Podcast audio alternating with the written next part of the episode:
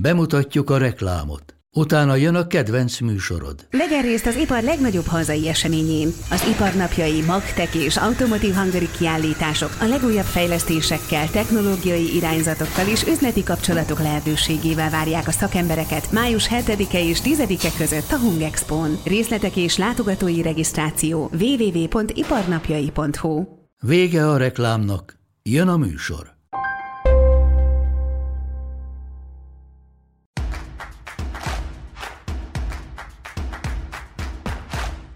Köszöntöm a Kibeszélő külön kiadásának podcast változatában Tarjányi Péter biztonságpolitikai szakértő, akivel ezúttal telefonon beszélgetünk. Egy hónapos a háború, ez a témánk. Üdvözlöm, köszöntöm a vonalban. Szép jó napot, én is üdvözlöm. Köszönöm szépen, hogy rendelkezésünkre állt. Belarus területről várnak újabb támadásokat. Mi lehet ennek a célja és a hatása a jelenlegi háborús helyzetben?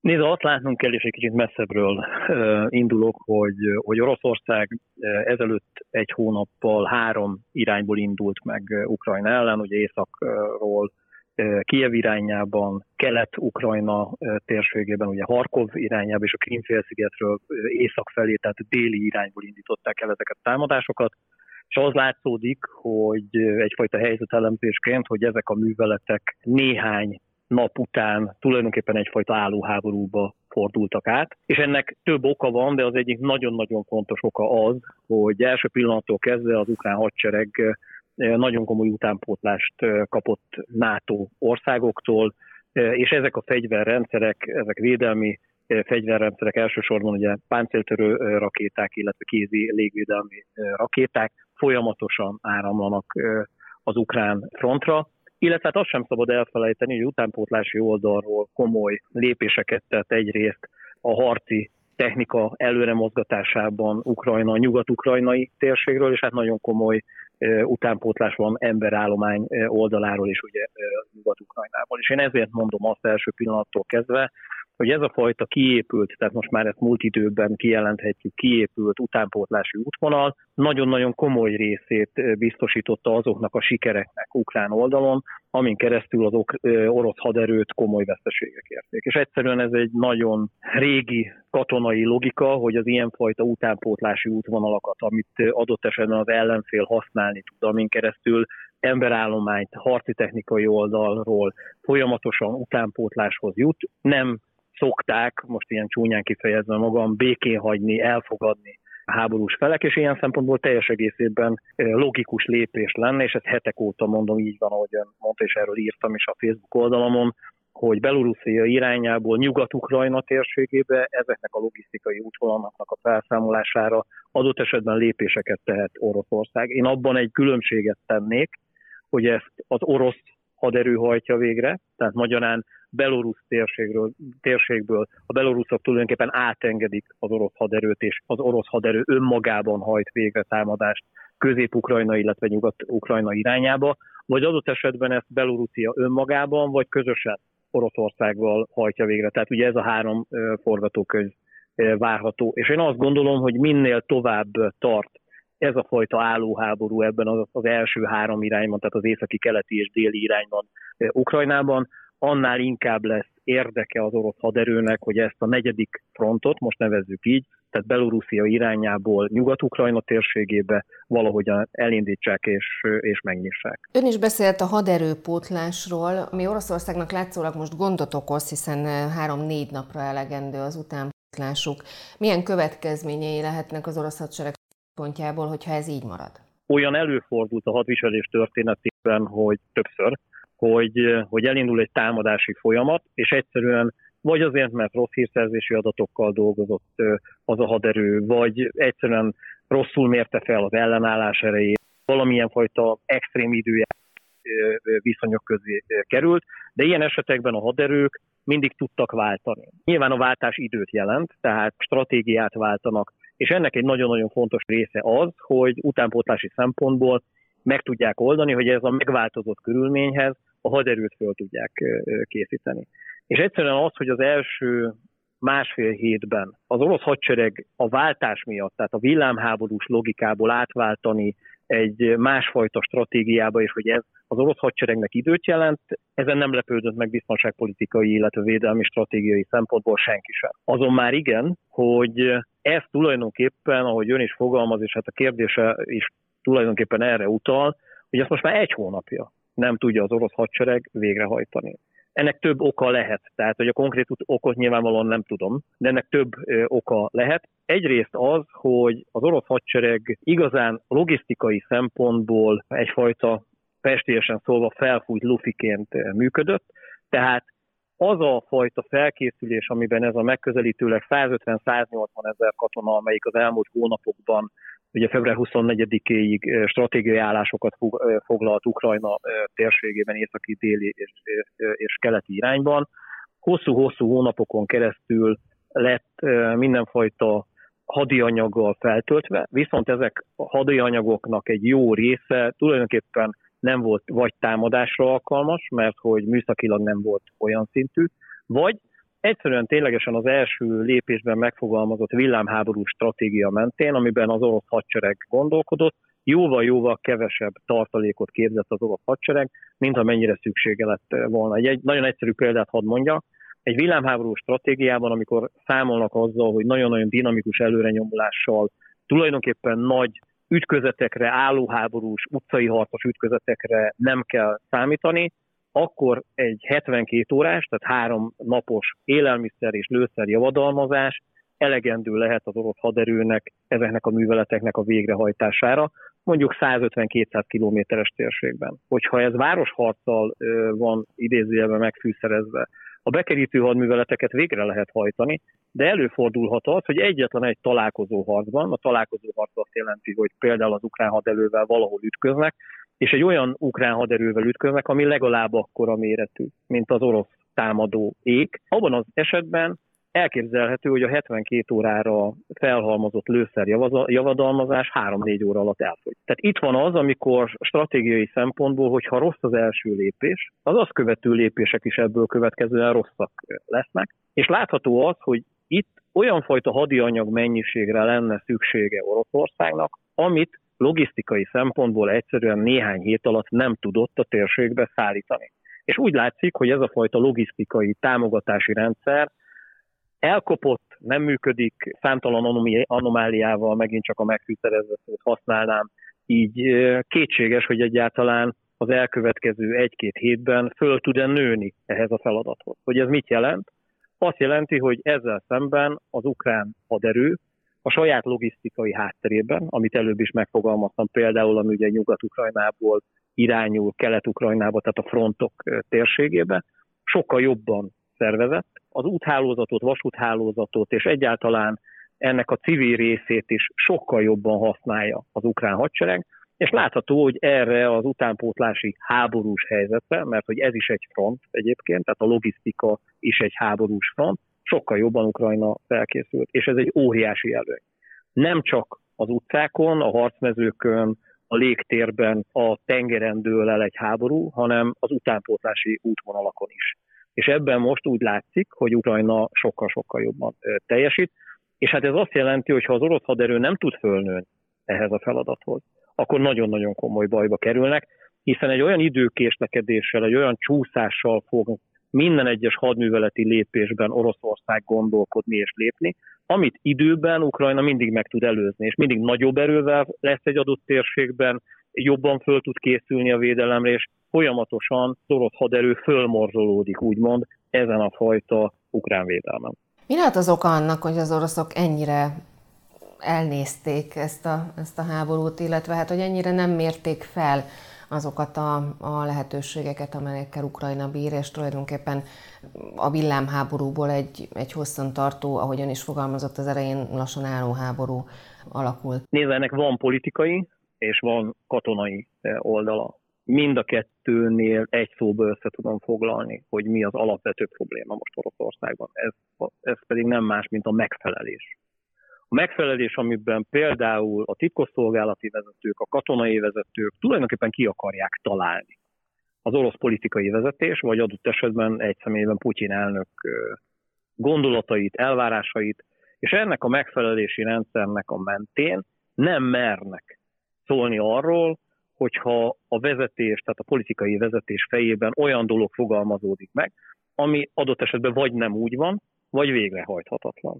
A politikai és a politikához kapcsolódó polgári hírszerzési részben az, hogy ennyire benézték idézőjelben, azt, hogy ez az egész háború, hogyha elindul, nem virágokkal fogják fogadni az orosz haderőt, hanem adott esetben váról indítható rakétákkal, ezt a politikának jelezni kellett volna a polgári hírszerző szerveknek. A polgári hírszerző szervek azok, amelyek a politikai folyamatokkal például nagyon komolyan tisztában kellene, hogy legyenek. És láthatóan nem voltak. Vagy voltak, és akkor, ahogy előbb mondtam, a megfelelés mentén egyszerűen nem mertek szólni ezzel kapcsolatban, hogy a nem vezetés, ami... Nem volt érdekük. Én azt gondolom, hogy nem mertek szólni. Tehát ennek, és akkor van a másik része, és akkor itt átugorva a kérdése alapján. Ugye azt értse, hogy vannak direkt és csak külön Ukrajnára kijelölt hírszerző szervezetek, mind polgári, mind katonai titkosszolgálati oldalról.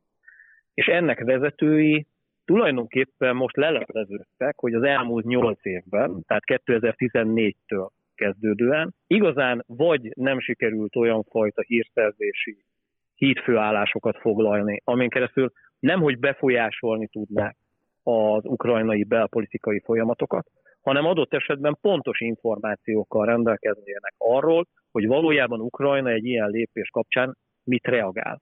Ez egy óriási fiaskó. Tehát azt képzelje el, hogy van egy titkosszolgálati vezető, és most akkor felejtsük el, hogy milyen juttatások, hogy egyébként Oroszországban egy titkosszolgálati vezető, csúcsvezető, hihetetlen vagyonnal. Tehát, hogy olyan vagyonnal tud rendelkezni, hogy, hogy, hogy adott esetben magájaktja lehet a világ tengerei, tehát vagy, vagy villája Olaszországban egy ilyen állásban, egy ilyen juttatási rendszerben dolgozó embernek piszkosul nem érdeke az, hogy adott esetben eljárjon Putyin elnökének, és azt mondja mondjuk, ugorjunk vissza időben 2020-ra, hogy hat éve dolgozunk valamin elnök úr, és nem tudjuk azt, amit politikai szempontból vagy katonai szempontból ön elvár, teljesíteni. Hát ugye ez nyilvánvalóan jó esetben a munkahely elvesztésével jár. És ezeknek az embereknek egyszerűen a zsebük, a pénztárcájuk szempontjából érdekük volt fogni az asztalt, ülni abban a székben biztosan, és adott esetben félre tájékoztatni a vezetést. Innen indult, ebből a megfelelési problémából indult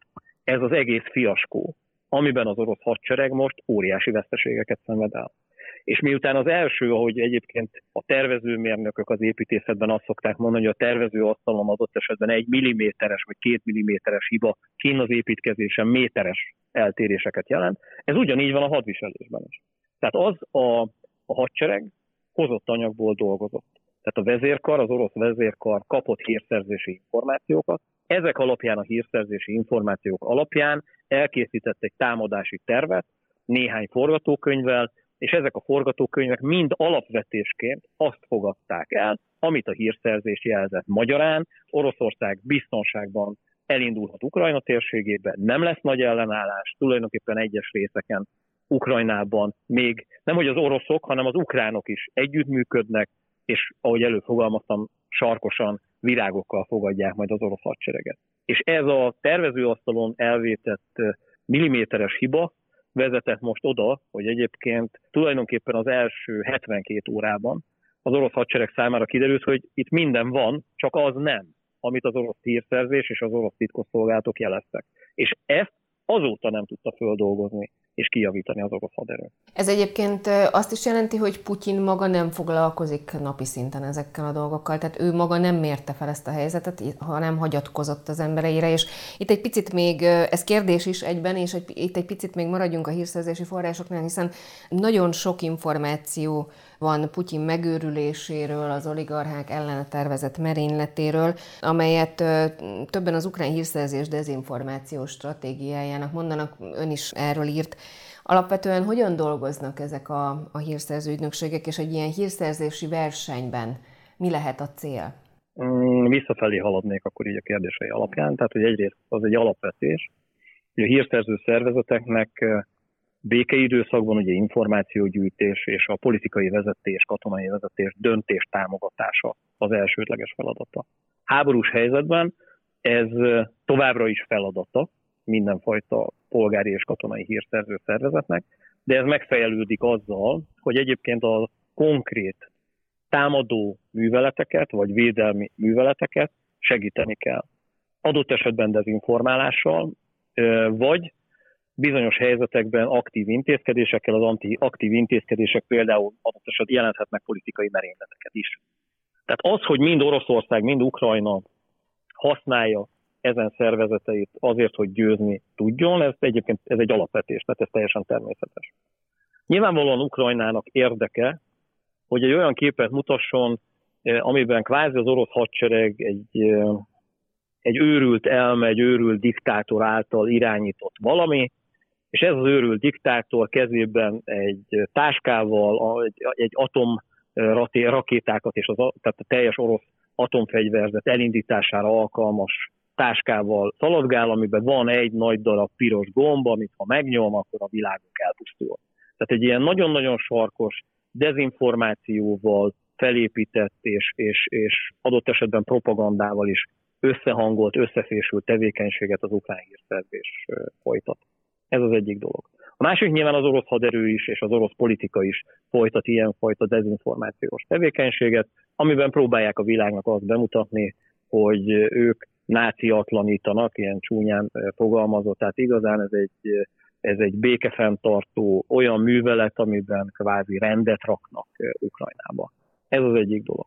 A másik dolog az, hogy nyilván ezek a hírszerzési források ezeken a dezinformációkon keresztül, és itt megint van egy egyszerű szó, befolyásolni akarják egyrészt a saját közvéleményüket, másrészt a világ közvéleményét, vagy adott esetben a másik oldal döntéshozói. És erre irányul például az, amikor azt lőtte ki úgymond a média világába, a média térbe egyfajta ilyen információs rakétaként Ukrajna, hogy ők tudják, hogy merénylet készül Putyin elnök ellen, sőt, hogy az egyik eh, titkosszolgálati vezetőt meg is nevezték, aki nagyon szívesen átvenné az orosz elnök eh, pozícióját ez egy eléggé durva dezinformálás volt, tehát hogy, hogy ez körülbelül három másodperc alatt látta át három másod, még, még annál is rövidebb idő alatt látta át az orosz vezetés, hogy ez, ez nem lehet igaz. De ez a fajta koptatás, amin keresztül próbálnak egy olyan világban, mint például, ami egyébként jellemző az orosz vezetésre, tehát ahol egyfajta paranoid logika mentén gondolkodnak, és mindenhol ellenséget látnak, elhinteni azt a fajta hangulatot, amin keresztül Putyin elnök elkezd félni, még inkább egy zárt világba menekül, be lehet őt szorítani, és ezen keresztül a konkrét döntéshozási folyamat még lassúbbá válik. Tehát ez egyfajta befolyásolási tevékenység, amin keresztül például az ukrán hírszerzés azt akarja elérni, hogy az orosz hadvezetésnek a döntéshozatali procedúrája még inkább lassuljon. Mondok egy másik példát az orosz is, ahogy előbb fogalmaztam, például merényletek témakörében, az orosz hírszerzés pontosan bemérte azt, hogyha az ukrán vezetés kulcsfiguráit ki tudja iktatni, most finoman, tehát magyarán meg tudja ölni, meg tudja öletni, akkor az ukrán ellenállás és az ukrán hadsereg irányítása is adott esetben nehezebben végrehajtható és nehezebben irányítható. Ezért van az, hogy ez ténylegesen igaz, hogy az első néhány napban már megjelentek eh, Kijevben olyan fajta hírszerzés és eh, tá- hírszerzéssel megtámogatott merénylő eh, osztagok, amelyek tulajdonképpen Zelenszky elnök elfogására, illetve kiiktatására esküdtek föl, és ezt akarták végrehajtani. Tehát ez a fajta tevékenység zajlik. Ebben eléggé nehéz egyébként tisztán látni. Egyrészt azért, mert hogy ezeknek a műveleteknek jó részét nem is látjuk. Másrészt azért is nehéz, tisztán látni, mert ahogy egy sikert elér valamelyik, tehát bármelyik oldal, abban a pillanatban a másik oldal annak ellenkezőjét állítja, tehát hogy innentől kezdve ebben, ebben igazságot tenni nem lehet. Az biztos, hogy a mostani helyzetben kijelenthető, hogy Putyin elnök nem őrült meg. Tehát ez egy, ez egy nagyon sarkos, és mondom befolyásoló vágyálom, amit az ukrán hírszerzés média próbál súlykolni a világ felé.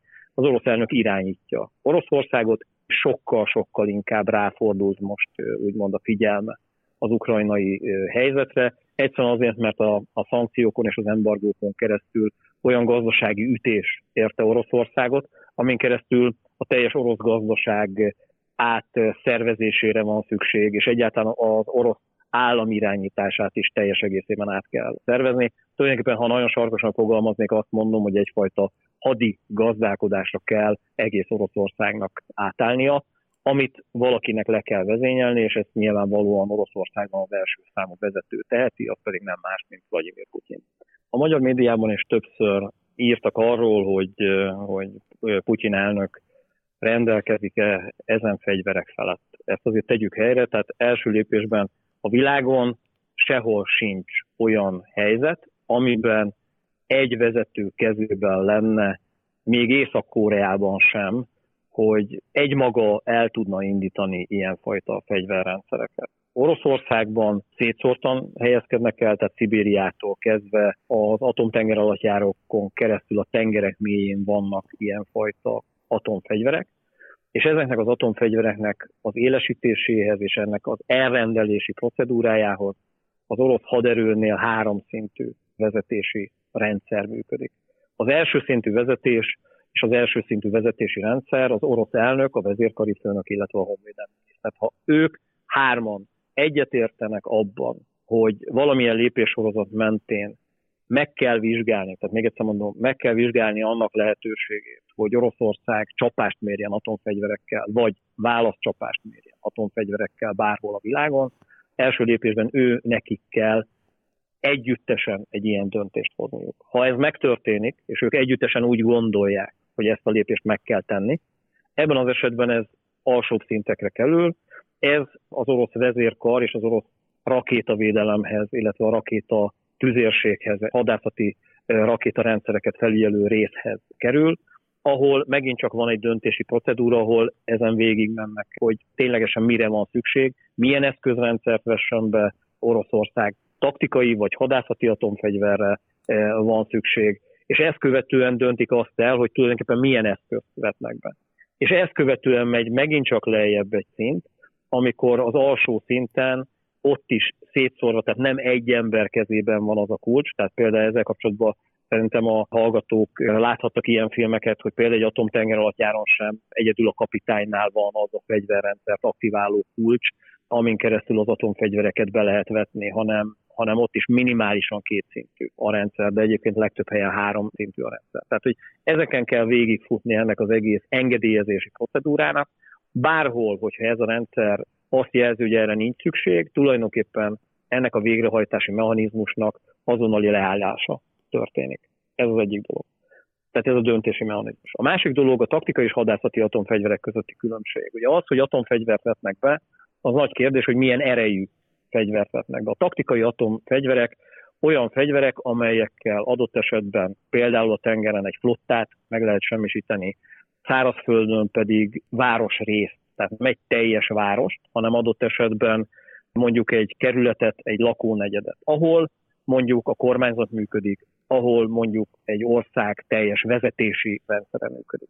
Ezek olyan erejű töltetek, amelyek abban a térségben ténylegesen mindent megsemmisítenek, de az, amit ilyenkor vázolnak, és az emberek félreértik, hogy egy ilyen támadás után tulajdonképpen az egész bolygó nukleáris tél lesz. Hatalmas nagy radioaktív esőzések indulnak el. Tehát erről nincsen szó. Azon a környéken, tehát ez néhány kilométeres térséget jelent, tulajdonképpen minden elpusztul, a hozzá kapcsolódó radioaktív sugárzás, lökéshullám, hőhullám jelen lesz ott a, a, a térségben, és nyilván pusztít, de ugyanúgy tudom mondani, mint például ezt láthattuk Hiroshima-ban. Hiroshima-ban egyébként egy 15 kilotonnás eszközt vetett be annak idején az amerikai hadsereg. Nem az történt, hogy egész Japán tulajdonképpen nukleáris temetővé változott, hanem az a térség, az a város tűnt el, és ott semmisült meg tulajdonképpen minden pokoli fegyver, de a taktikai atomfegyver erre képes, most nyilván idézőjelben csak. A hadászati atomfegyverek teljesen más kategóriát képeznek. Ezek olyan nagy erejű tömegpusztító fegyverek, termonukleáris fegyverek, például a hidrogénbomba, amiből egy darab is például Ukrajnát vagy Közép-Európát ilyen nukleáris temetővé tudja változtatni.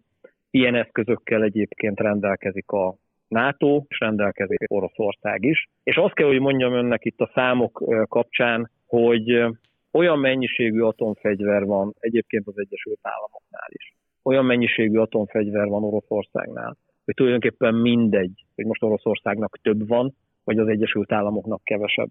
Bármelyik ország, hogyha ezen eszközeit totálisan beveti, igazán a világunknak vége. Különösen akkor van vége, hogyha mindkét fél elkezdi ezeket az eszközöket bevetni. Ez pedig tulajdonképpen a bolygó halálához vezet, és ez egy totális öngyilkosság. Ezzel egyébként mindenki tisztában van. Úgyhogy ezért mondtam azt, és írtam az írásaimban is, hogy amikor arról beszélnek, hogy ilyen, ilyen méretű nukleáris fegyvereket vetne be Oroszország, ez, ez, ez egy elképzelhetetlen valami, tehát ennek az esélye nulla.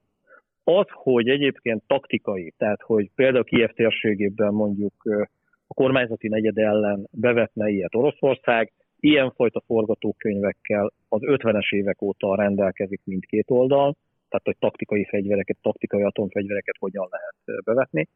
De ezt azért nem tudom elképzelni, mert hogy ez egy olyan fajta tiltakozás és egy olyan fajta lépés hullámot indítana el, aminek kapcsán például nem kizárható, hogy egy ilyen lépést megtenne Oroszország, hogy a NATO azt a fajta gondolkodásmódját, amiben arról beszélt eddig, hogy csak fegyverekkel támogatja Ukrajnát a harcában, fölülbírálná, és azt mondaná, hogy egyébként belép ebbe a háborúba, és a NATO teljes ereje adott esetben megtámadja Oroszországot. Tehát egy ilyen extrém helyzet is előfordulhatna.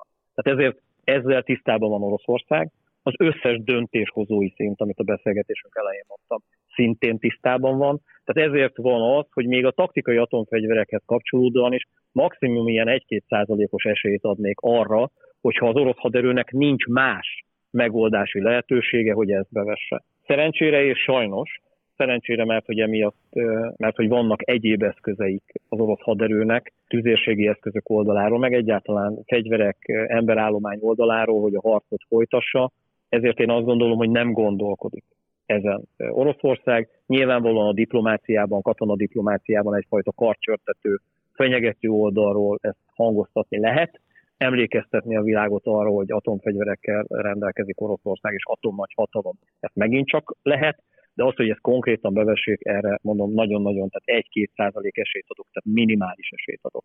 És a sajnos rész az, hogy van egyéb fegyvere Oroszországnak, hogy, hogy Ukrajnában a háborút folytassa. Sajnos pokoli egyéb fegyverei vannak az orosz haderőnek, és egyszerűen ezeket az eszközöket a mindennapokban egyre inkább beveti és alkalmazza. Úgyhogy ezért is mondom azt, hogy az ukrán haderő nincs könnyű helyzetben. Tarjány Péternek köszönöm, hogy rendelkezésünkre állt, hallgatóinknak pedig köszönöm a figyelmet. A Kibeszélő külön kiadásának podcast változatában ezúttal a háború első hónapfordulójával kapcsolatban beszélgettünk a biztonságpolitikai szakértővel.